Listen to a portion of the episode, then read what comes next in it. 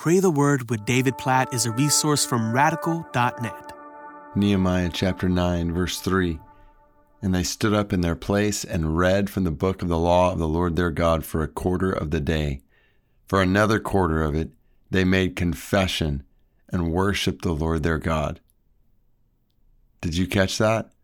a quarter of the day. We don't know exactly how many hours that would be referring to. So, an exact quarter obviously would be six hours.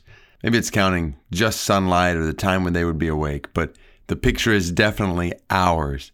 Just reading from the book of the law of the Lord their God, just hearing from God for hours. And then another quarter of it, so more hours, confessing sin and worshiping. When you put it together, half the day in listening to God's word and confessing sin and worshiping God. Like, when was the last time you did this? You individually or you as a part of your church?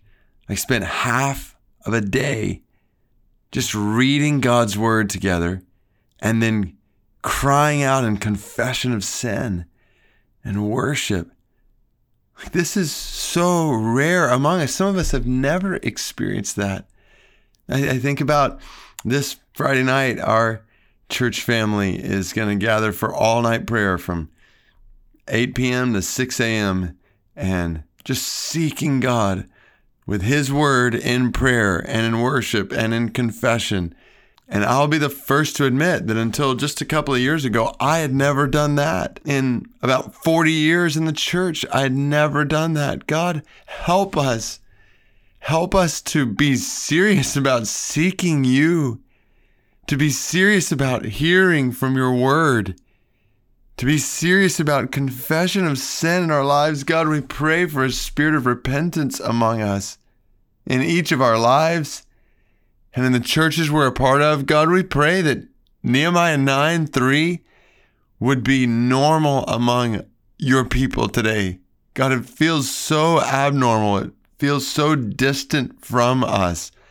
Many of us who've been followers of Jesus for decades have not experienced some of these things we see in your word. And God, we want to experience all of you. We want to experience all that you have for us. So, God, we pray that you would help us individually to set aside time like this, hours just with us and your word, hours in confession and worship.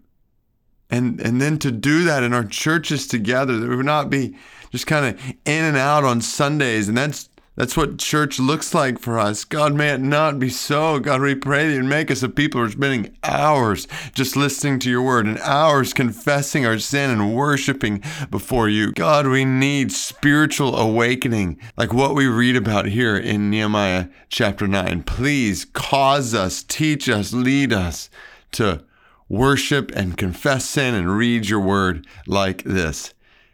We pray for this in our day and in our lives and our churches.